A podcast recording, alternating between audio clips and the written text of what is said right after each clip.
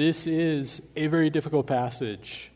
One commentator that I read said, quote, that said that this is, quote, perhaps the most difficult passage in the New Testament. Martin Luther, the great reformer, said this, quote, a wonderful text is this, and a more obscure passage perhaps than any other in the New Testament so that I do not know for a certainty just what Peter means. They're talking here especially about the, the middle part of this paragraph that we're going to be looking at today. And one Bible scholar looked at this and all the different ways you could translate parts of it in different combinations and calculated that there are at least 180 different options for what this passage might mean in the, just in the middle of this passage. So it is difficult, but that's not even the, the most uh, challenging part because then we're going to get to the end of this passage and we're going to read words that say straight out, baptism now saves you. That is in this passage. Say, what are you talking about? We know baptism doesn't save us. We're not saved by being, being dunked. We're not saved by being or sprinkled or anything like that. We're, baptism doesn't save us. This passage is going to straight out say baptism saves you. So, we're going to have to look at this. We're going to figure this out in context. What, what does this mean? Uh, I'm not allowed to just skip over hard passages of Scripture. And actually, I'm excited to dig into this because the truths in here are, are glorious. And I hope and I pray that this helps you to understand and think about your salvation in Christ and what He did for you in just an amazing and fresh way. Uh, so I really am really uh, stoked and excited to get into this. This might be a message that you need to uh, listen to now and think about, or maybe even watch again. But I pray that God will help you with this. So let's read this, this passage first, and you'll see there's, there's parts that we get and parts that are going to be challenging. So, 1 Peter 3, starting in verse 18. For Christ suffered once for sins, the righteous for the unrighteous, that he might bring us to God, being put to death in the flesh, but made alive in the Spirit, in which he went and proclaimed to the spirits in prison, because they formerly did not obey when God's patience waited in the days of Noah, while the ark was being prepared, in which a few, that is, eight persons, were brought safely through water.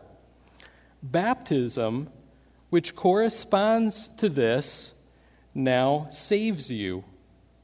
Not as a removal of dirt from the body, but as an appeal to God for a good conscience through the resurrection of Jesus Christ, who has gone into heaven and is at the right hand of God with angels, authorities, and powers, having been subjected to him. All right, this is the passage we get to deal with today so we don't get to skip things, and I'm glad that we don't. Some passages require more, more thinking, but they also are just so valuable to us. And the good news, too, is the first part of this, this is not as tough to understand. There's some glorious, awesome truths right at the beginning of this. So even if uh, you, you don't get the rest of this, this first part, this is just a beautiful summary of the gospel in the beginning words. So for the first part, we'll summarize it like this draw out this truth Jesus was put to death as a substitute for sinners. And here I want to talk about just the first few, uh, the first part of 1 Peter 3.18. For Christ also suffered once for sins, the righteous for the unrighteous, that he might bring us to God. And if we think of that, and on the screen here I have it broken down into kind of three lines, and each of these is just a glorious truth about the gospel of Jesus Christ that saves us. This is a section that you could use to, to uh, share with somebody to explain these things. And we see the first, it says that Christ also suffered for sins, and it's going to go on after to say he was put to death in the flesh. That's what this is talking about, him dying on the cross. So I went to Jerusalem, he came to go to the cross. He did that on purpose. Okay, it was his intent to do this and it was once for sins. So we have some truths here. Christ's death, one from this first line, this was once and done.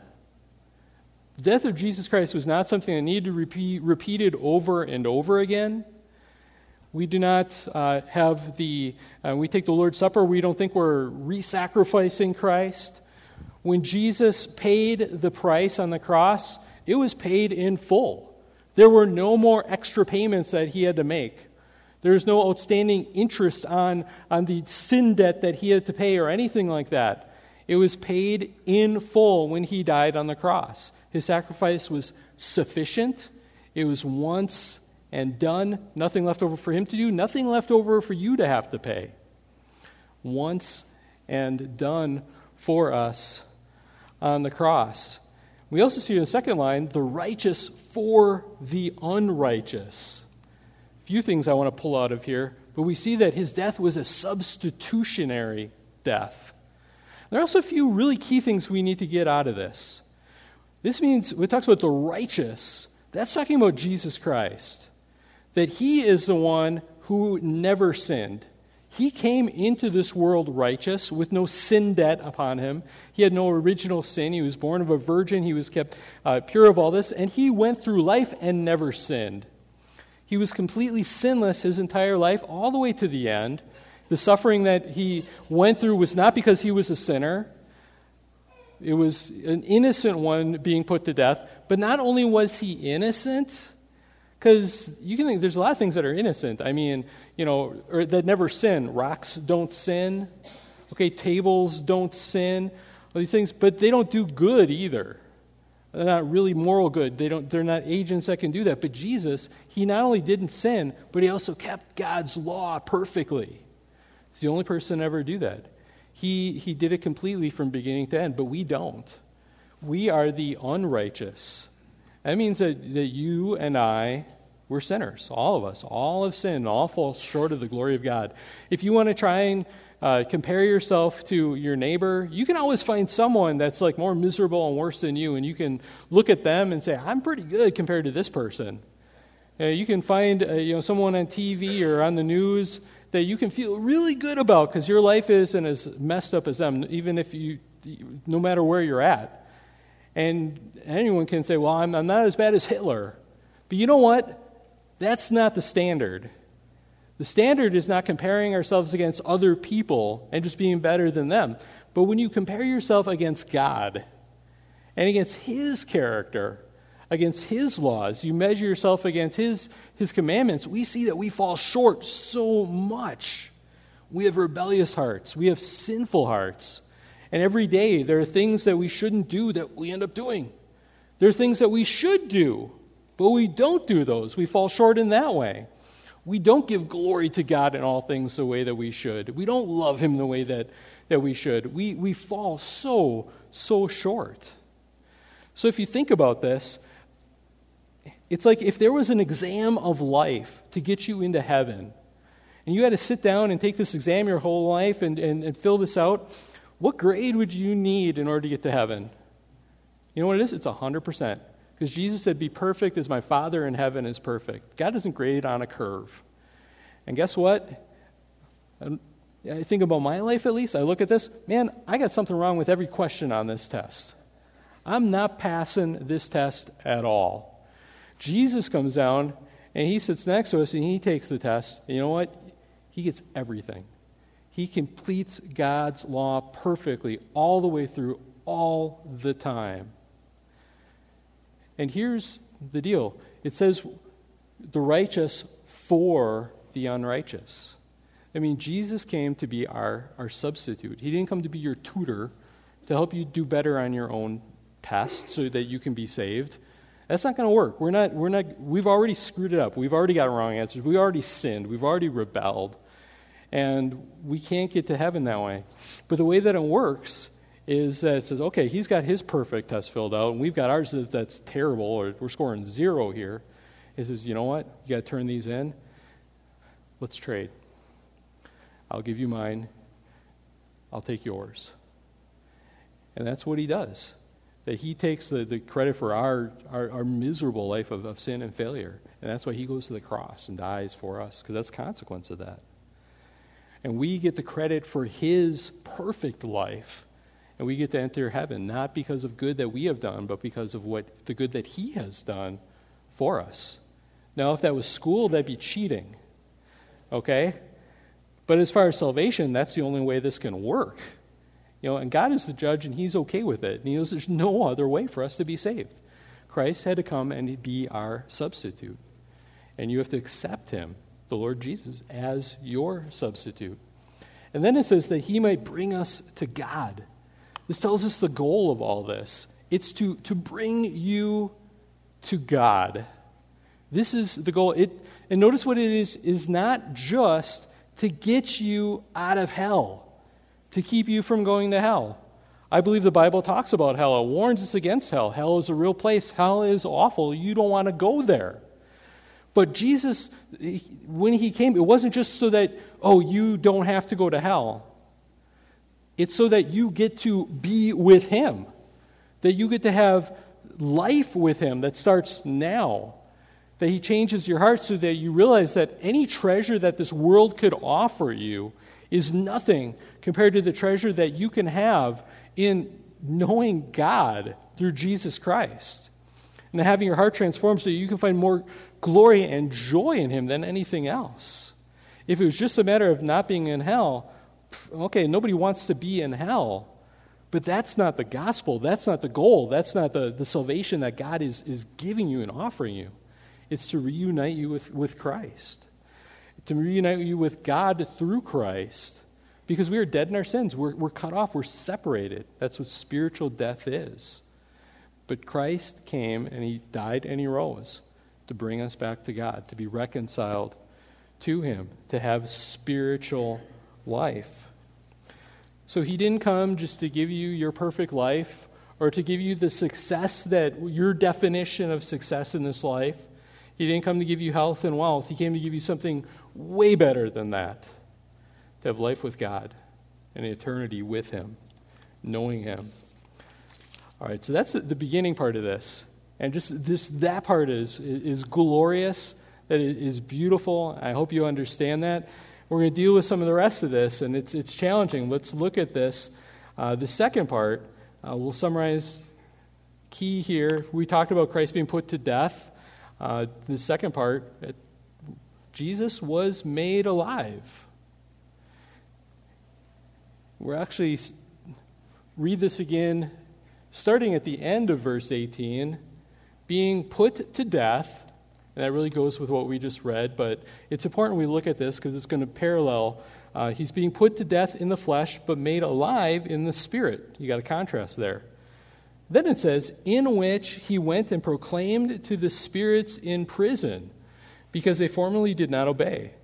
When God's patience waited in the days of Noah while the ark was being prepared, in which a few, that is, eight persons, were brought safely through water. Now, it would take hours to go through all of the options and details needed to interpret this verse and to deal with it. We're not going to do all that. And I really want to get to point three, because I think point three just is, is, so glorious, but we need to talk about this as well, too. First issue that we have here uh, we get being put to death in, in, the flesh. Jesus came. Part of the reason he took on a, a human body, he became the God man is so that he could die for humans. He had to be fully God and fully human. So he did. He died as a, as a human being, as the God man. But what does it mean when he said he was made alive in the Spirit? Actually, there's lots of different options as far as this. And at first, might, I might think, well, this is about the resurrection. Jesus is resurrected. Well, he is, and the passage goes on and talks about this. But there's also some kind of difficulties as we think about this.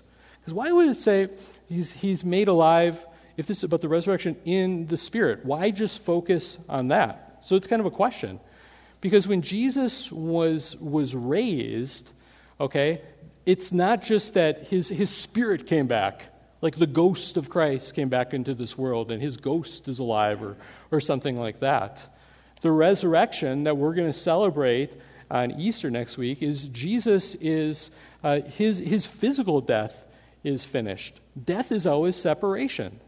Okay? So when you die physically, you have a physical part of you, and you have an immaterial part of you, your soul or spirit, however you want to call it. And those are meant to be together in human beings. And when you die physically, those things are broken in half. and your body goes into the ground or, or whatnot, and uh, your, your, your soul or spirit's going to go somewhere.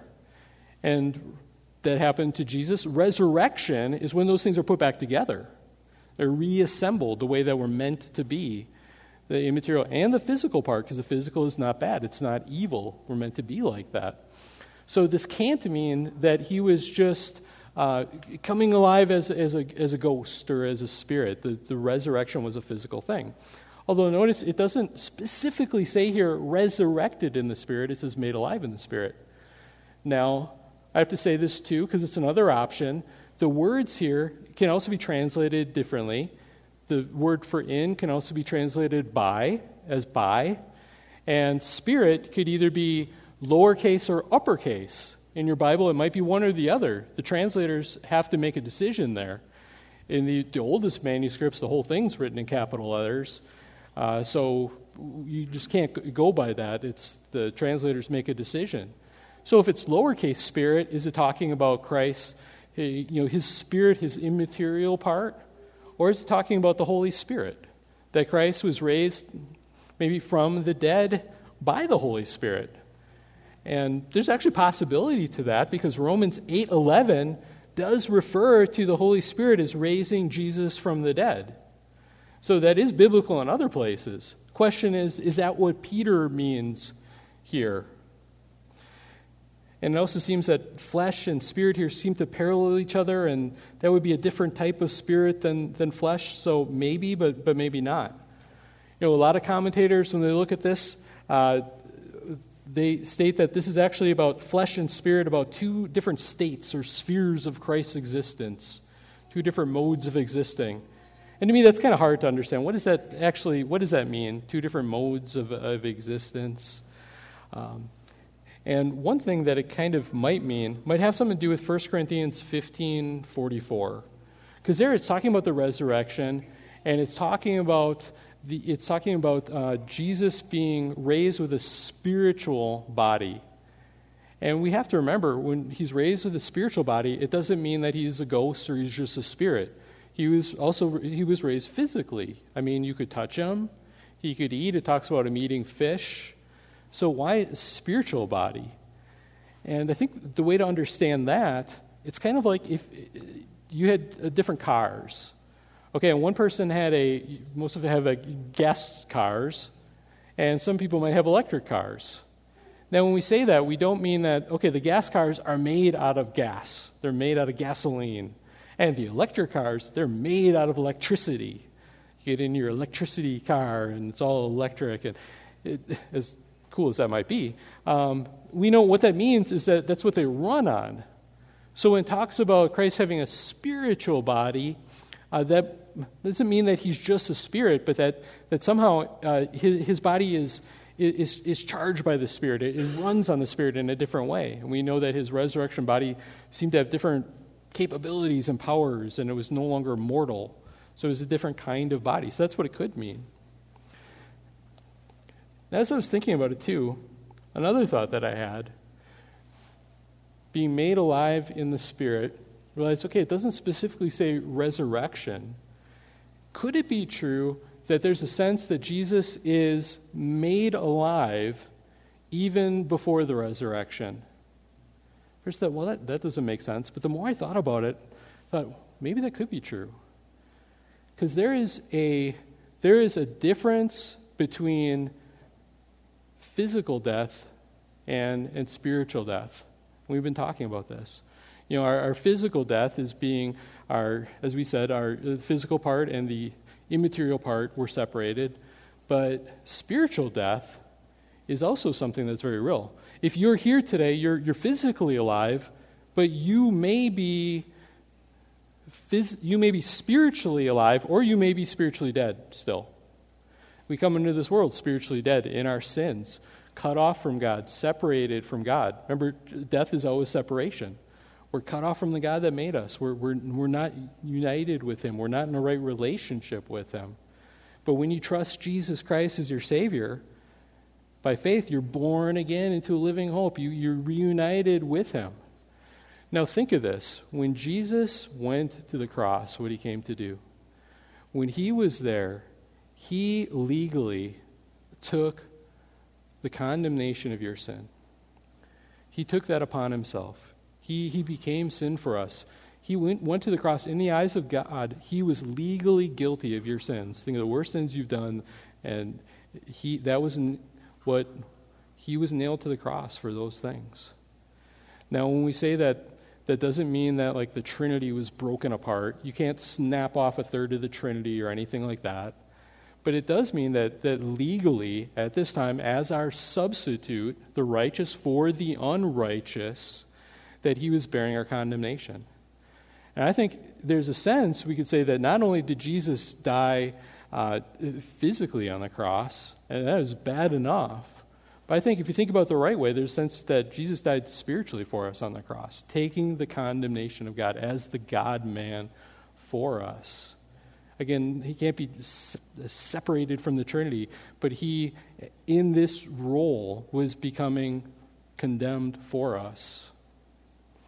When did that end? When did that stop? Was it at the, the resurrection? Well, let's think about this. When Jesus died, the instant that he died, I believe it was once and done and it was finished. Because remember, Jesus, what, one of the things he said right before he died, he said, It is finished.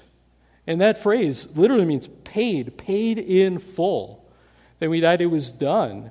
He did not uh, have to suffer anymore after that. Do you remember there's the, the thief on the cross next to him? There's, there's two thieves. He's, he's nailed there between two of them. And they're both cursing him out. But one repents. One has a change of mind and heart and says, Hey, I'm guilty. I deserve this. But you're innocent. You don't deserve this. Remember me when you come in your kingdom. And do you remember what Jesus says to him? Does he say to him, ah, I guess I'll see you in three days after I go to hell and burn in hell for three days? Because I got more to do paying for sin. He doesn't say that. He says, I tell you the truth, I'll be with you today in paradise. You'll be with me today in paradise. And that's true because once Jesus finished dying, once he breathed his last, that the price was paid. It was done. So th- that period of being um, under God's wrath and, and legally uh, condemned for us was over. So there's a sense that I think it makes sense to say that even before he was physically alive again, he was, he was back to being spiritually alive, back to being uh, just in right standing with God the way that he always sh- should have been, because his work of being our substitute, to, uh, bearing our sin, was that, was that was paid. It was once and done. And so, in the same way that you are spiritually alive now if you're a Christian, and you will remain spiritually alive even when you die physically and you won't be reassembled physically until Christ returns, okay? But you're still spiritually alive. That starts at the moment that you're born again, and that carries on, even in that time where you're waiting for the, the, the resurrection to happen for us. So I think that could be what it means. So there's different options, hard to say for sure, and I think there's truth in each of these, but exactly what Peter means, I don't know. Now, the next part is also tough. Now, when it talks about he, in which he went, okay, in the Spirit or by the Spirit, and proclaimed to the spirits in prison. Okay, what's going on here? First of all, when did this happen? Was it between his death and resurrection? Was it after that, a different time? Who are these spirits? And what is he proclaiming to them? There's all kinds of different options. I'm going to give you three to think through and can evaluate. The first option, and this has been put forward by uh, different people through the ages, Origen was a, a, theologian in the early church, and Clement of Alexandria. They had this, this view, and this view was uh, basically that Jesus preached to human spirits in hell to give them a second chance to be saved. That maybe there's people that never heard or never had a good shake of, of being saved, or hey, he wants everyone to come to you know salvation, and in the end, love's going to win, and everyone gets saved. And so, if you didn't accept Christ now in this life, hey, don't worry, you get a chance later on. And there are people you know today that, that want to believe this. And in some ways, it, it seems like that would It would be a great thing. We wouldn't have to worry so much about you know, people going to hell or evangelism or, or doing that. We wait for that to happen later on. Problem with this is that the Bible teaches really clearly that there's no chance of salvation after death. In Hebrews 9:21 says, "It is appointed for man to die once, and after this comes the judgment." While you're still alive, you still have the chance to be saved. You still have that option. And some people think, "Well, I'll put that off to the end of life, you know, and then I'll get saved because, you know, I got stuff I want to do. I don't want to have to live with him being Lord and all this. Uh, I want to I want to do that, but I'll wait till the end." Well, you know what? You don't know when the end's going to be. You may think you have all this time left for your exam, but sooner or later, time's up, pencils down. so you need to come to Christ now.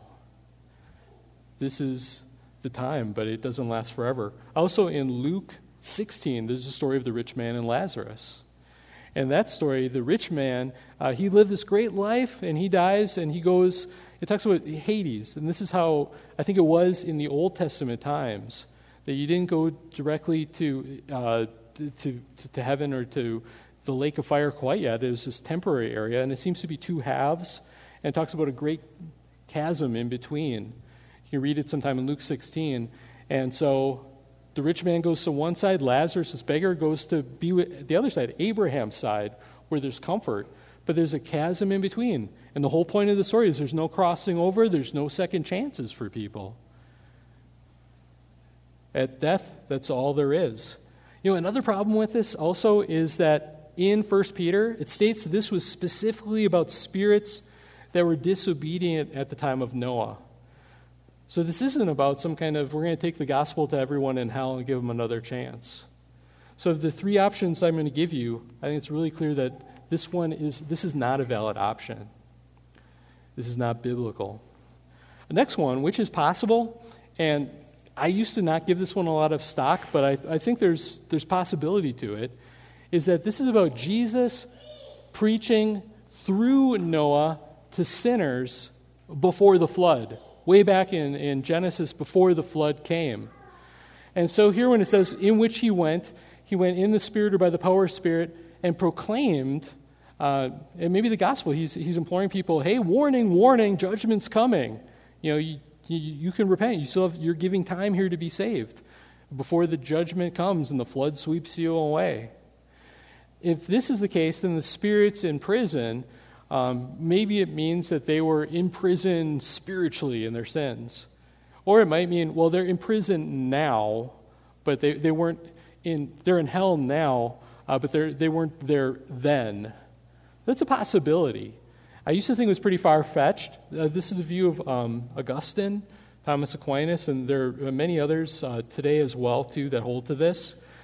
But things to notice in 2 Peter 2 5, it does refer to Noah as a herald or a preacher of righteousness. That he was, you know, he's not just building the ark and hammering nails and doing this, he's also proclaiming this truth and warning people and speaking to them you know, during this, this time period. And it might have been you know, 120 years as they're waiting to, to build the ark. But also in 1 Peter 1 10 through 11, which we read several weeks ago, there was an interesting part here where it talked about the Old Testament prophets. And the Old Testament prophets, it mentioned for them, it said the Spirit of Christ in them was indicating. They were trying to inquire what, what person or time the Spirit of Christ in them was indicating. So, okay, the Spirit of Christ is in them and prophesying. So there is biblical reason to think that probably is true that Christ, through the Holy Spirit, through the Old Testament prophets, and including Noah, was preaching to people and calling them to repent. Now, whether that's what Peter means, that's a question mark, but it's a possibility. Another possibility, and this is just the third that I'll give you, is that this is about Jesus proclaiming his victory to fallen angels imprisoned, especially because of their sins in the days of Noah. Because again, we read this passage, and the context of here is in the days of Noah, while the ark's being prepared, and all this. And uh, but it also talks about the spirits in prison because they formerly did not obey in this time.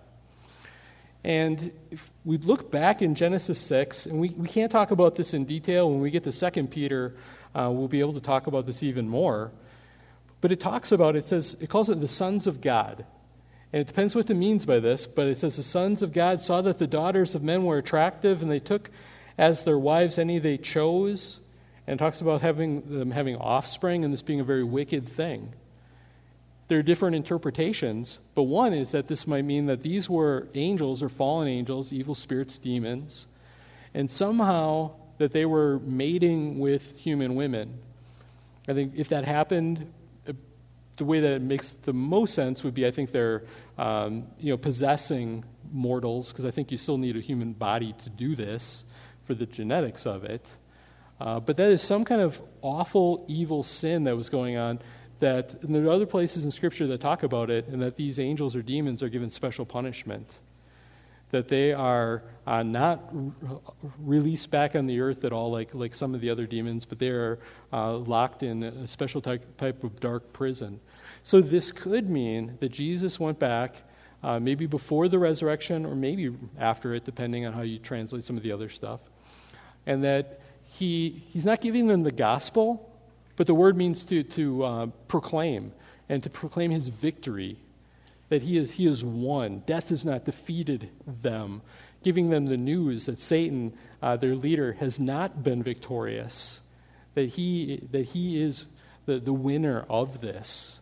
And it might have been broadcast to the rest of the underworld and the spiritual world as well. Tough section. We can be glad that most of Scripture is not this difficult. God has his reasons for inspiring tough texts, and it causes us to think and chew on it. But the Bible, it should make us happy that the Bible is so clear in its core message. And the core message of this part is still very clear Jesus is made alive. Okay, death was not victorious over Jesus. Even though it seemed like it had its way with him and put him to the cross and he went to and he died for us, it does not get the final say. And also, importantly, from this, realize you don't get a second chance after you die. It's this life. And after pencils down, that's it. You've either trusted Christ, accepted Him as your Lord and Savior, or you haven't, and your eternity is fixed. God is patient. He isn't just your first sin send you right to hell, or you come into this world as a sinner and shuttle you right off to, to hell. He gives you time to repent, to turn to Him.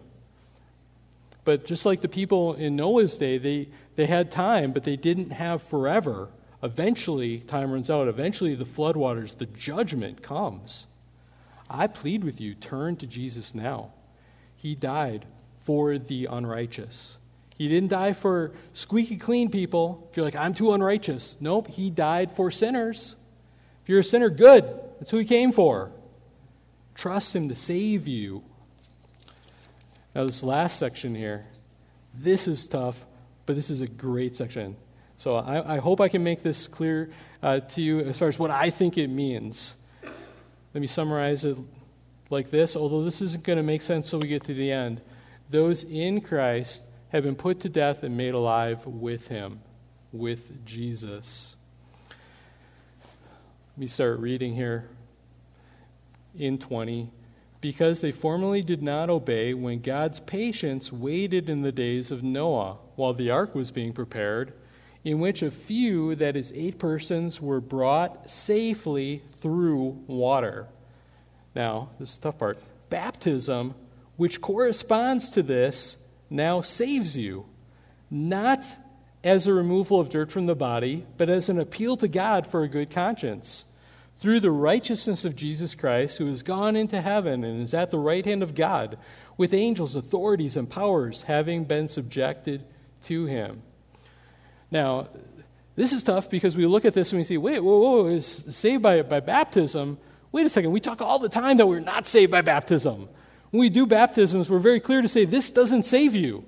When I, if I dunk you in the baptismal tank, this is not when you're being saved. This is not how you're saved. If you were baptized somewhere else, if you were baptized as a baby, that does not save you. We're real clear on that. We're real clear from other places in Scripture in saying that we were saved by grace alone It's a free gift. And it's based on the work of Christ alone, what he did, not what you did, not any ceremony or sacrament. And it's received by faith alone, by trusting him. I mean, just receiving Christ. And it's not by, by being baptized and being dunked in water or being sprinkled in water. So, what does this mean? But this passage says this baptism now saves you. And there are some churches that do teach baptismal regeneration. There's some that teach that you're not actually saved until you do get water baptized. And there's some that, there actually even more, that teach that if you get baptized, let's say as a baby, um, that that at least temporarily saves you. That you're temporarily right with God unless you commit a mortal sin or something, but that you're right with God because of baptism and that, that work. Well, we need to look at this. We can't just cut this out of our Bible, but we need to read it in context and we need to notice a few things. One thing to notice that's real helpful is that uh, at the end of verse 20, it says, brought safely through water. If you're reading this in a King James, different translations are trying to do their best. In the King James, it says, saved by water. I think that's less helpful. I like the ESV here brought safely through water, I think that's helpful. Second thing to notice is that this passage makes it really, really clear that this is not about water baptism at all. This is not about water baptism. This is about what water baptism represents. Because notice here, it says baptism, which corresponds to this, we'll talk about that in a second, now saves you, but then it says, not as a removal of dirt from the body. Now, if you, when you get baptized and you get dunked under, you're, you're taking a bath here, okay? It's going to knock the dirt off your body. You're, you're bathing in this way, which, by the way, this is, when you read this, you have to think baptism by immersion. All of this is going to make sense if you think in that way. And I, there, are, there are good Christians that have different views on it, but they struggle with how to make sense of this. Because if you think of baptism as just you know, a few little drops on the forehead, I, I don't see how you make sense of this and understand it. Baptism, the word baptism, literally does mean immersion.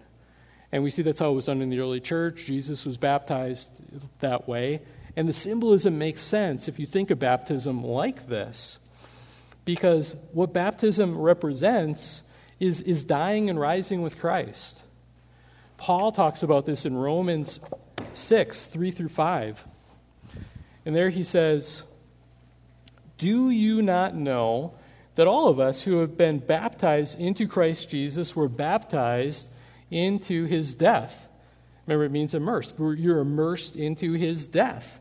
We were buried, therefore, with him by baptism into death in order that just as Jesus was raised from the dead by the glory of the Father, we too might walk in newness of life. For if we have been united with him in his death like this, we will certainly be united with him in a resurrection like this. This baptism is about union with Christ. And, at and when you have saving faith at salvation, at that point, you are united with Christ and when you're united with Christ, spiritually, you die with him and you're raised with him. That's what baptism represents. And we put you under the water, it represents being buried, dying with him. And I don't just leave you there, I bring you up. Because Jesus wasn't left dead and buried, he was, he was raised. And so you're also raised to new life with him. That's what baptism represents. And being baptized in this way makes that clear. Now, back to our passage, too, it says, okay, it's not about the, the water baptism part of it, but it says, but as an appeal to God for a good conscience. Other translations say pledge instead of appeal. I think appeal makes more sense in the flow of thought. Because think of what you're doing when you're, when you're coming to Christ and being saved.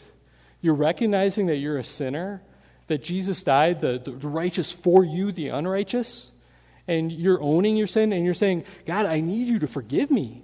I have all this sin on my conscience. I have all this guilt. I have all of this that I, I, I deserve all this punishment. And, and you realize this, and I need you, Jesus, to, to cleanse my heart, to cleanse my conscience, to take this guilt away. And that's what he does when we're, when we're forgiven, when we come to him and trust him, when you're born again. So we're asking him, appeal to God for a good conscience. I think this is, by, this is salvation by faith alone. Trusting him, asking him to be your Savior, asking him to wipe away your sins by what he did for you, the righteous for the unrighteous, going to the cross for you.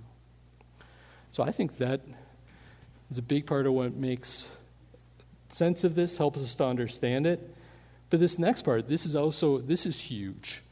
Because when we look at this, it says baptism which corresponds to this. Okay, what's it talking about? This, it's talking about Noah.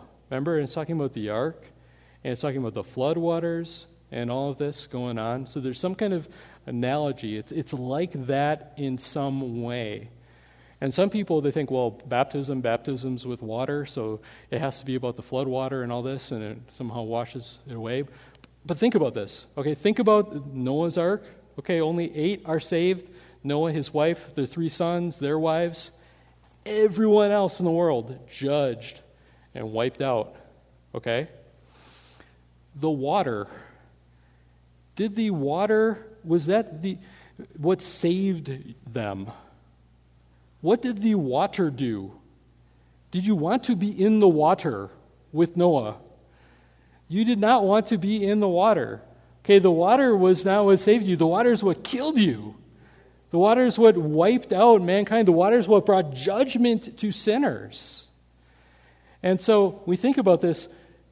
It is not the water that saved them, that saved Noah, it was the ark. It was being in the ark. Noah was brought safely through judgment. The waters were death, the waters were God's judgment. They were going to kill everyone. But he was saved because he was in the ark. The ark, being in that, is what saved him. When we think about this too, you think about the ark, what it was like. And when you think about this, you shouldn't think of it this pretty little thing where, oh, the water's gently rising and the boat's here floating around. I think this was violent. There were, you know, just torrents of rain. There was waters from the deep. I think there were just, I mean, just crashing waves everywhere. This was, uh, you know, tidal waves and tsunamis and, and all this. There's a reason why the ark had to be coated with pitch all the way around. I mean, it was watertight. It was basically, practically almost a submarine. Okay? This is not floating on the water, it's going through the waters of judgment. And then after that time, it, it, it comes out and the time of judgment's over, and those that are in it are, are saved from that time of judgment. Noah and his family were saved in there, being in the ark. In the same way, Christian, believer, you are saved by being in Christ. Believers are brought to safety through judgment by being in Christ. So, water baptism is not what saves us, but it represents something. It represents dying and rising with Christ. But there's also this fact that this is for those that are united with Christ, those that are in Christ. And Scripture talks about this a lot. To be saved is to be in Christ. And I think the ark is a, is a representation of that. You know, to think about this, I, I went and I Stole some toys again from the nursery. Okay. So we got that. So we have the ark here. Uh, this, is, this is not the scale. This is not watertight.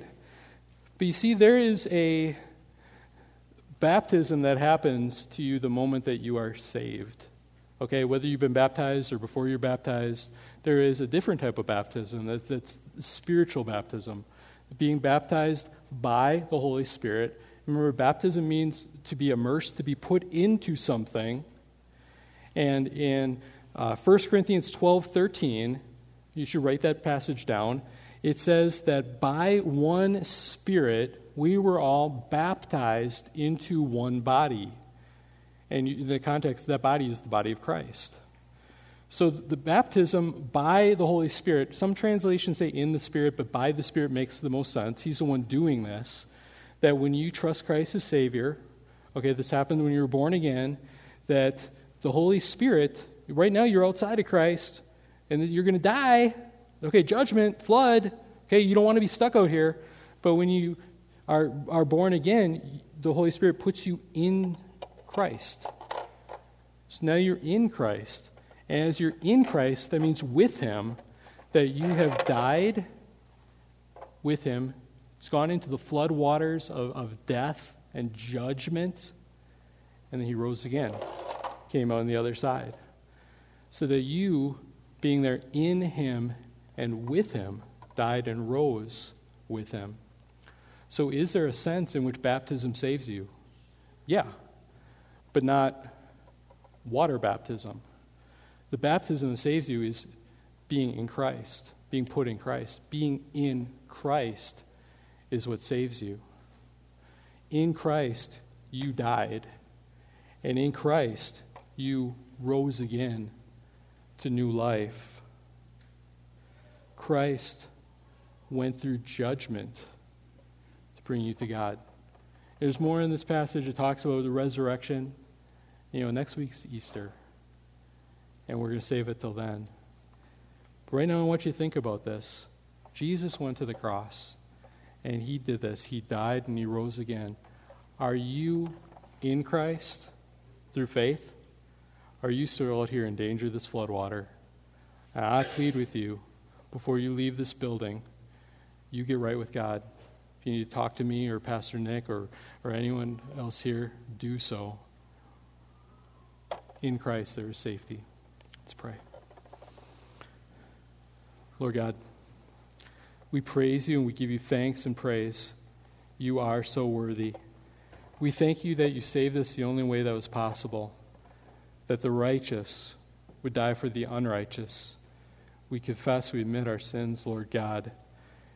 And we are thankful for Jesus who was sinless and loved us so much to come and die for the ungodly, Lord God, to be our substitute. Lord God, I pray for anyone here that does not know salvation yet. If they are still outside of you, Lord God, I pray that as quickly as possible they would run to you, asking for you to, to cleanse them of their guilt, Lord God, because you have paid for it, and that they would be in Christ. They would be in, found in you, Lord God, having died with you. You took their place, and you brought them to spiritual life. Lord God, I praise you for that. And for all of us who have experienced this, all of us that are in Christ, let us treasure this and let us live this out as our identity every day. And may we glorify you.